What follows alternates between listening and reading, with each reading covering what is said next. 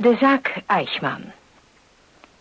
U gaat luisteren naar het eerste deel van een hoorspelserie over een spectaculaire actie van de Mossad, de Israëlische geheime dienst, waarin de jacht op een der grootste oorlogsmisdadigers uit de Tweede Wereldoorlog wordt weergegeven. Bewerking en regie Friso Cox.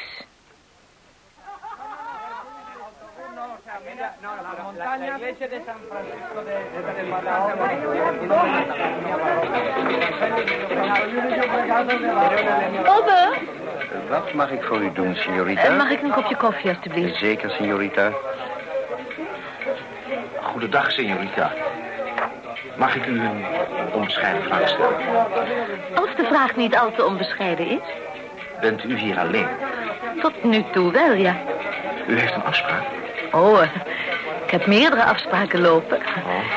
Maar niet op dit moment. Oh, dan nog één onbescheiden laatste vraag. En die luidt? Mag ik even bij u komen zitten? Ik kan u dat niet beletten. Alsjeblieft, uw koffie. Dank u. En wat mag ik voor u doen? Een, een, een port graag, een, een rode post. Zeker, signor. Ik, eh, ik heb u al een, een tijdje geobserveerd. Ik ken u ergens van. Zo? Ik ken u niet. En waarvan denkt u mij te kennen? Ik, ik weet het niet precies. Eh, Ik, kom hier wel vaker. Ik, ik vermoed dus van hier. Oh ja, ik weet het haast wel zeker. Ik heb u hier een paar keer gezien... en elke keer was ik onder de indruk van uw uiterlijk. Dat is dan wel heel merkwaardig, want ik ben hier überhaupt nooit geweest. Ik ken het orkestje dat hier speelt. En deze muziek spreekt me erg aan. Waarom kijkt u nou zo merkwaardig naar mij? Oh, u gebruikt het woord überhaupt. Waar hebt u dat woord vandaan? Waar ik dat vandaan heb? Het is een Duits woord met een vrij algemene internationale betekenis, dacht ik. Oh, u bent geen Argentijnse. Nee. Nee, van oorsprong ben ik Duitse. Vandaar dat ik... dat is toch sterk. Van oorsprong ben ik Duitser. Alsjeblieft, uw post, signor. Gracias. Nou, ik zou zeggen... Proost. Proost.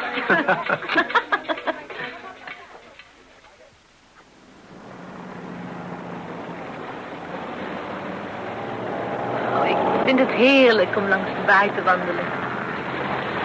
Hier houdt het veel koeler dan in de stad, hè? Je houdt van Argentinië.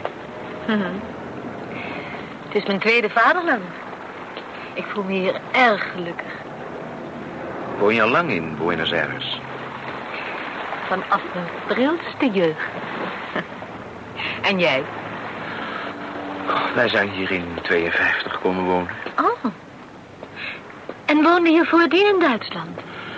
Nee, nee, we hebben eerst nog een aantal jaren in Oostenrijk gewoond. Maar tussen twee haakjes. Het is toch wel vreemd. We kennen elkaar nu al ruim een uur. Ik weet nog steeds niet hoe je heet. Ik heet Gerda.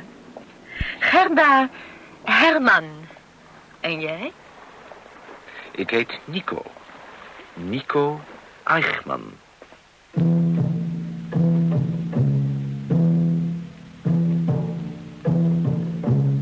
De Mossad.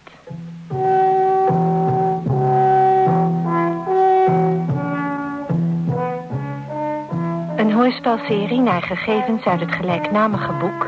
over een spectaculaire actie van de Israëlische geheime dienst.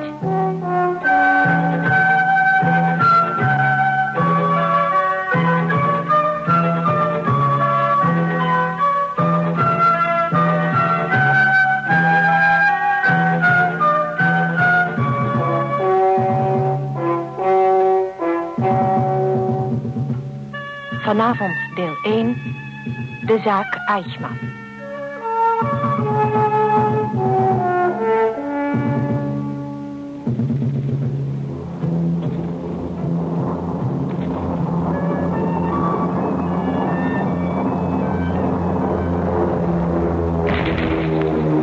Das Oberkommando der Wehrmacht gibt bekannt.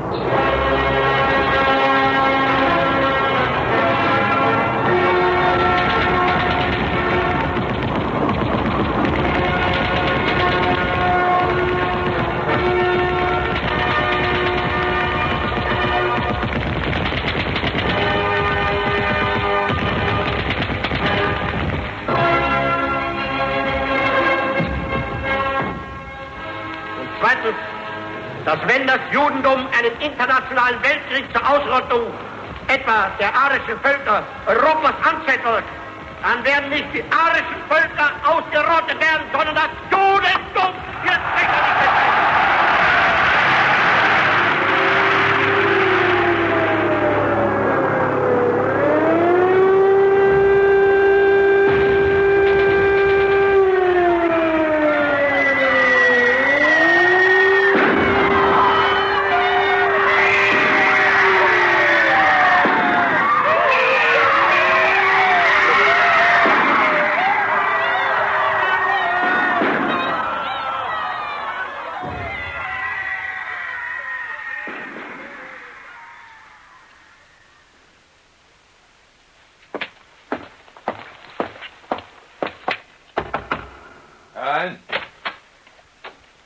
Hitler, Herr General Keitel. Heil Hitler. Herr Bormann. Gaat u zitten. Dank u. Hoe laat begint de stadvergadering? Volgens order om 11 uur, maar ik weet niet of de Führer dan al aanwezig kan zijn. Is er dan een voorbespreking? Het heeft weinig zin. Ik hoop overigens dat u wat positievere berichten hebt dan gisteren, Herr Generaal. De situatie blijft onze uiterste aandacht opeisen, heer Bormann. De verwachte adempauze, nadat we Parijs hebben opgegeven, is niet in vervulling gegaan. Als een beginneling stoot Eisenhower door naar het noorden... zonder zich om de flanken te bekommeren. Dat is op zichzelf toch geen slecht nieuws, dunkt mij. Wij zouden die flanken dus flink onder handen kunnen nemen. Ja, ja, dat zou een uitstekende manoeuvre zijn. Waren het niet dat we geen, laat ik zeggen, nog geen parate troepen ter plekke ter beschikking hebben... Hmm. om deze tegenaanval met enig succes te kunnen uitvoeren. Die komen er wel. En hoe is het aan het oostfront? Daar gaan mijn grootste zorgen uit. Danzig is geheel omsingeld. En vanuit de Oostzee wordt een invasie van rode troepen verwacht. Valt Danzig, dan is de poort naar het gehele noorden geopend. Wat een onaangename berichten allemaal, herr generaal. Eh, eh, kunt u bij de vuren dadelijk niet met wat gunstiger berichten op de proppen komen? Dat lijkt mij ten aanzien van de huidige geestestoestand van onze Führer bijzonder aanbevelenswaard. Ik heb wel een aardig bericht uit Hongarije. Ah, Onze obersturmanführer, al daar, Adolf Eichmann... die in heel Europa zijn sporen heeft verdiend... bij de endleuzing van het jodenvraagstuk... is in Hongarije wel zeer succesvol geweest. Afgelopen maart is hij met zijn actie in Hongarije gestart. En nu, in juli, zijn er al meer dan 400.000 Joden naar Auschwitz afgevoerd. dat lijkt mij een militaire actie van de eerste orde. Dat is allemaal zaak. In heel Duitsland hebben we te kampen met transportproblemen... wegens de doorlopende luchtaanvallen. Maar Eichmann ziet kans 400.000 Joden van Hongarije... naar de gaskamers in Auschwitz te transporteren... zonder dat enige stagnatie optreedt. Maar er is nog iets anders, herr Bormann. Eigenlijk iets komisch. Eichmann onderhandelt met een Zweedse deputatie... over de levering van honderden vrachtwagens... Vrachtwagens uit Zweden? Ja, ja, vol, vol vrachtwagens. Tegen welke prijs? Je houdt het niet voor mogelijk. Een ruiltje. Wij honderden vrachtwagens en de Zweden een honderdduizend Hongaarse Joden. Is het waarachtig? Nou, dan mag hij de snelheid van de deportatie naar Auschwitz wel een beetje inkrimpen. Anders blijft er niets meer te ruilen over. Ik hoop wel dat dit bericht de stemming bij de Führer wat opkrikt. Dat zal het zeker. Ik zou zeggen, begin maar met dat bericht, herr generaal.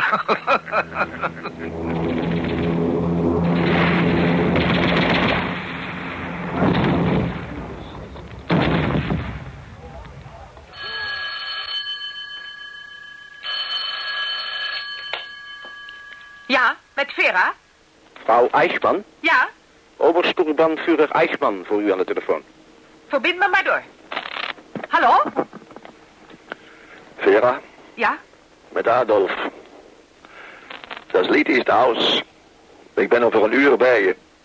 Zorg dat de kinderen en jij aangekleed en gepakt klaarstaan. We moeten vertrekken. Maar Adolf... Hé, hey, maar! Zorg dat je over een uur klaar staat.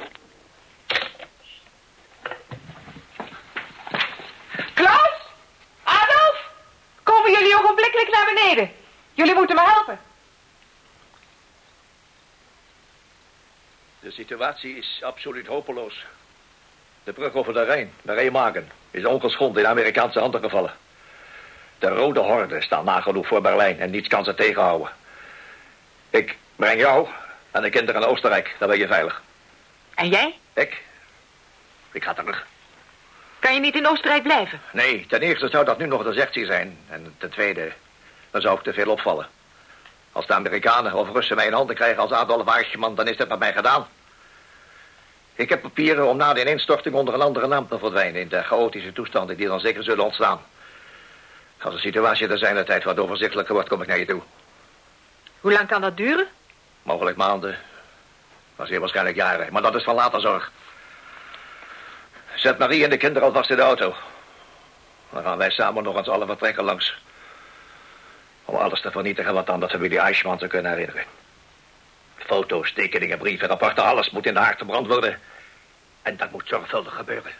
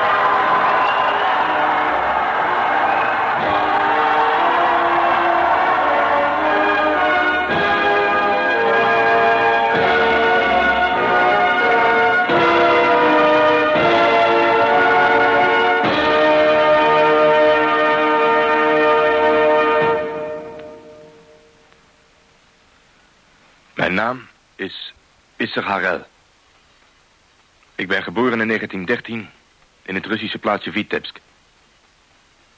Tijdens de revolutie in 1917 vluchtte mijn familie naar Letland. In 1930 emigreerden wij naar Palestina en meldde ik mij aan bij een kibbutz even ten noorden van Tel Aviv. Ik werkte in een sinaasappelplantage. En ik werkte daar hard. Eind dertiger jaren, toen de spanningen tussen Arabieren enerzijds en de Engelsen anderzijds werden opgevoerd, voegde ik mij bij de Haganah, het Joodse ondergrondse leger. Ik werd al spoedig ingedeeld bij de inlichtingendienst. Bij het uitroepen van de staat Israël in 1948 werden de verschillende inlichtingendiensten gebundeld in één landelijke organisatie, genaamd de Mossad. In 1949 werd ik door de eerste minister-president van de staat Israël, David Ben-Gurion, benoemd tot hoofd van de Israëlische geheime dienst. Als hoofd van de Mossad ben ik uitsluitend verantwoording verschuldigd tegenover onze minister-president. De taak van de Mossad is op het gebied van het verkrijgen van inlichtingen, van spionage en van bescherming van de staat Israël en haar burgers allesomvattend.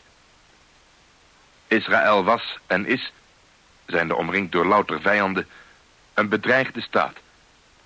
En de belangrijkste taak van de Mossad is dan ook het volgen van de bewegingen, initiatieven en acties van de ons omringende volken. Maar ook de vijanden van het Joodse volk uit het bittere verleden van de Tweede Wereldoorlog worden niet vergeten. Sterker, dagelijks zijn wij intensief bezig met het opsporen van onverlaten uit die afschuwelijke periode... die tot heden de dans ontsprongen en hun gerechte straf ontlopen hebben. En in dit verband bleef de naam van een der grootste moordenaars van het Joodse volk... vast in onze herinneringen gegrift. Maar vanaf de capitulatie in 1945 was niets meer van hem vernomen. Was hij in de laatste strijd omgekomen zoals Boorman... of had hij zelfmoord gepleegd... Zoals Goebbels en Hitler. Of was hij gevlucht? Wij wisten het niet. Wel doken steeds geruchten op dat hij was gesignaleerd. In Kuwait, in Uruguay. En de gedachte dat deze afschuwelijke moordenaar ergens in de wereld als een vrij man kon rondlopen, was schier ondraaglijk. Het is dan ook begrijpelijk dat zowel onze minister-president Ben Gurion als ik sidderden toen wij, wij schrijven het jaar 1957, een bericht ontvingen uit de Duitse deelstaat Hessen. Met Ben Gurion? Ieder Harel is gearriveerd. Hij is hier. Ik haal hem op. David. Is er. Kom binnen. Zo. Ga zitten. En vertel me nou eens precies van wie dat bericht afkomstig is. Het bericht is afkomstig van een zekere dokter Frits Bauer. En wie is die dokter Bauer? Bauer is een Joodse jurist. Tijdens de oorlog ontkomen naar Zweden en nu terug in Duitsland... en werkzaam als openbaar aanklager in de deelstaat Hessen. En hij kwam met dat bericht... dat- Ja, hij gaf het bericht door aan een van onze ambtenaren van Buitenlandse Zaken... die zich in verband met de onderhandelingen over de herstelbetalingen in Duitsland bevindt. Het bericht luidde... Eichmann leeft. En hij woont in Argentinië, in een voorstad van Buenos Aires. Daar heb ik een en ander nagetrokken. Dokter Bauer is een zeer betrouwbaar en achtenswaardig man. Verder geen bijzonderheden? Nee. Het bericht was bedoeld om in contact te komen met autoriteiten in Israël. Ga erop af, is er. Ja, één ding, David. Als het bericht juist is en wij kunnen hem identificeren... dan wil ik hem hier naartoe halen. Hier naartoe halen? Hoe stel je dat voor?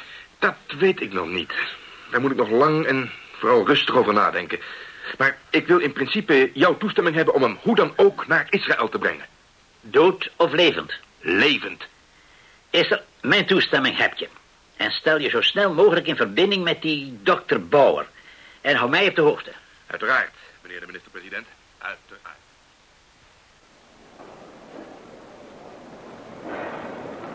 Achtung, Achtung. Das Flugzeug aus Paris, Flight Nummer 406, ist gerade gelandet.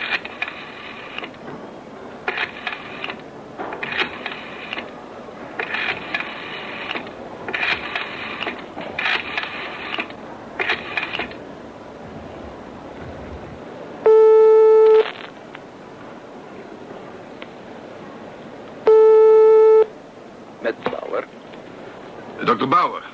U spreekt met Harel. Ik ben zojuist uit Tel Aviv aangekomen en sta nu op het vliegveld van Frankfurt. Ik wilde met u spreken naar aanleiding van het bericht dat u aan onze attaché van Buitenlandse Zaken hebt doorgegeven. U hebt mijn adres. Ja. Neem een taxi en kom meteen naar me toe. Dan heb ik een half uur voor u de tijd. Tot dadelijk.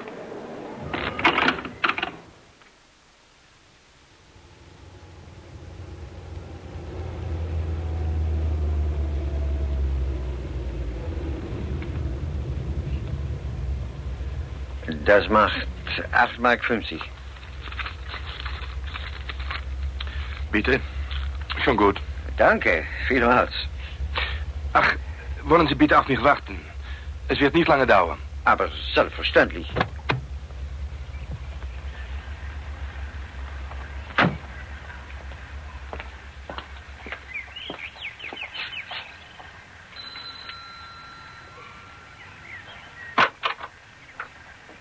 Komt u binnen.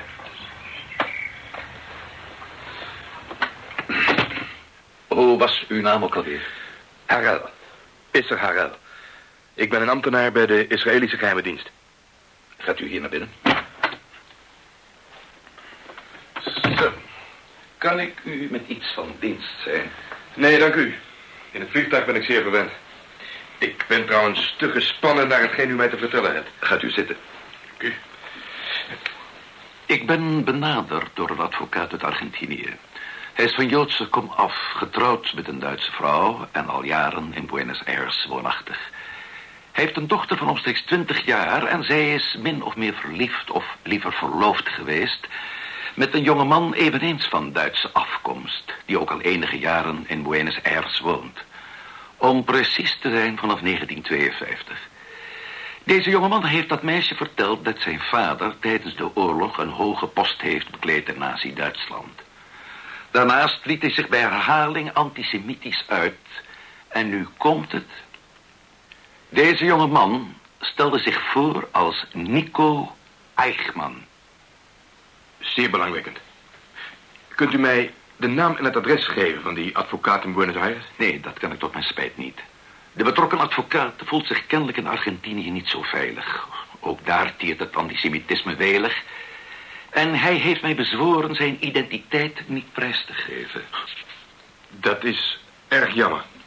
Ik kan mij uw teleurstelling wel voorstellen. Maar dat kan ik in de huidige situatie niet verantwoorden. Maar ik heb wel een ander adres voor u. Alsjeblieft. Chacabuco-straat 4261 in Olivos. Waar ligt dat? En van wie is dat adres? Olivos is een voorstadje van Buenos Aires. En het adres zou betrekking hebben op de woning van de familie Eichmann. En daar zou de familie Eichmann onder eigen naam woonachtig zijn? Daarover bestaat geen zekerheid. Dat wordt in het bericht dat ik ontvangen heb met uh, zoveel woorden niet vermeld. Maar ik acht het niet uitgesloten, gezien het feit dat de zoon zich aan een vreemde voorstelt als Nico Eichmann. Als Nico Eichmann, zegt u? Ja. Dat verhoogt de waarschijnlijkheid weer enigszins. U drukt zich nogal sceptisch uit. Dat is mogelijk. En dat vindt zijn oorzaak in het feit dat het mij zeer onwaarschijnlijk voorkomt... dat de familie Eichmann zich ergens onder eigen naam zou vestigen. Daarvoor is deze naam te beladen. En daar is onze obersturmbaanvuurder zich ongetwijfeld van bewust. Maar waardoor wordt het dan toch iets waarschijnlijker? Door de naam Nico. Wij weten dat de oudste zoon van Eichmann in Duitsland Klaus heette. En zowel Nico als Klaus zijn afkomstig van de naam Nicolaus. Maar goed, dokter Bauer, ik dank u zeer. Wij zullen alles in het werk stellen om de identiteit van de bewoners van Chacabuco-straat 4261 in Olivos boven water te krijgen. Overbodig op u te zeggen dat u zeer omzichtig te werk moet gaan, neem ik. dat is inderdaad overbodig, dokter Bauer. Ik, uh, ik wil verder maar geen beslag meer op uw tijd leggen. Uh, kan ik niet iets in orde laten maken? Iets te eten of te drinken? Nee, nee, nee, nee dank u zeer. Over een klein uur keert het Al-vliegtuig weer terug naar Tel Aviv... en ik zou graag mee teruggaan. Uit die hoofde heb ik de taxichauffeur gevraagd om op mij te willen wachten. Ik hou u niet tegen en ik wens u alle succes van de wereld. Dank u. Zo, gaat u gang.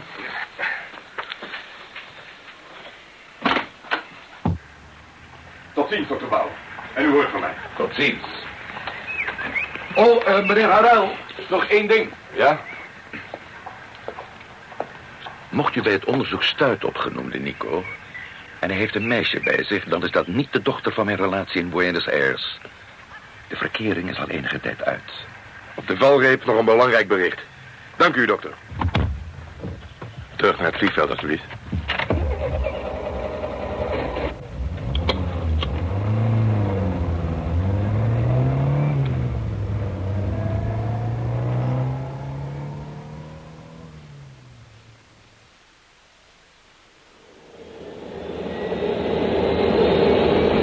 Wilt u uw seatbelt vastmaken, alsjeblieft? Natuurlijk. Neemt u mij niet kwalijk. Ik was in gedachten.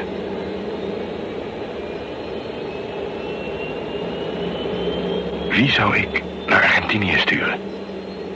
Of zal ik zelf gaan? Nee, dat kan nog wel in een later stadium.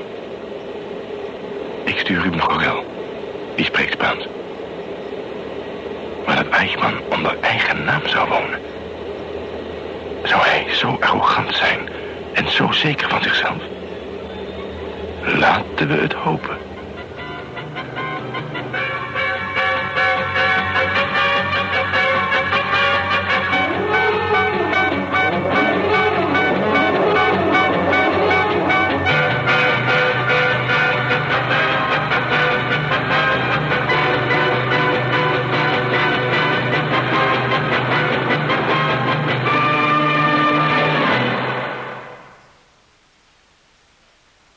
Dit was de eerste aflevering van een hoorspelserie getiteld De Mossad. Bewerking en regie Friso Cox.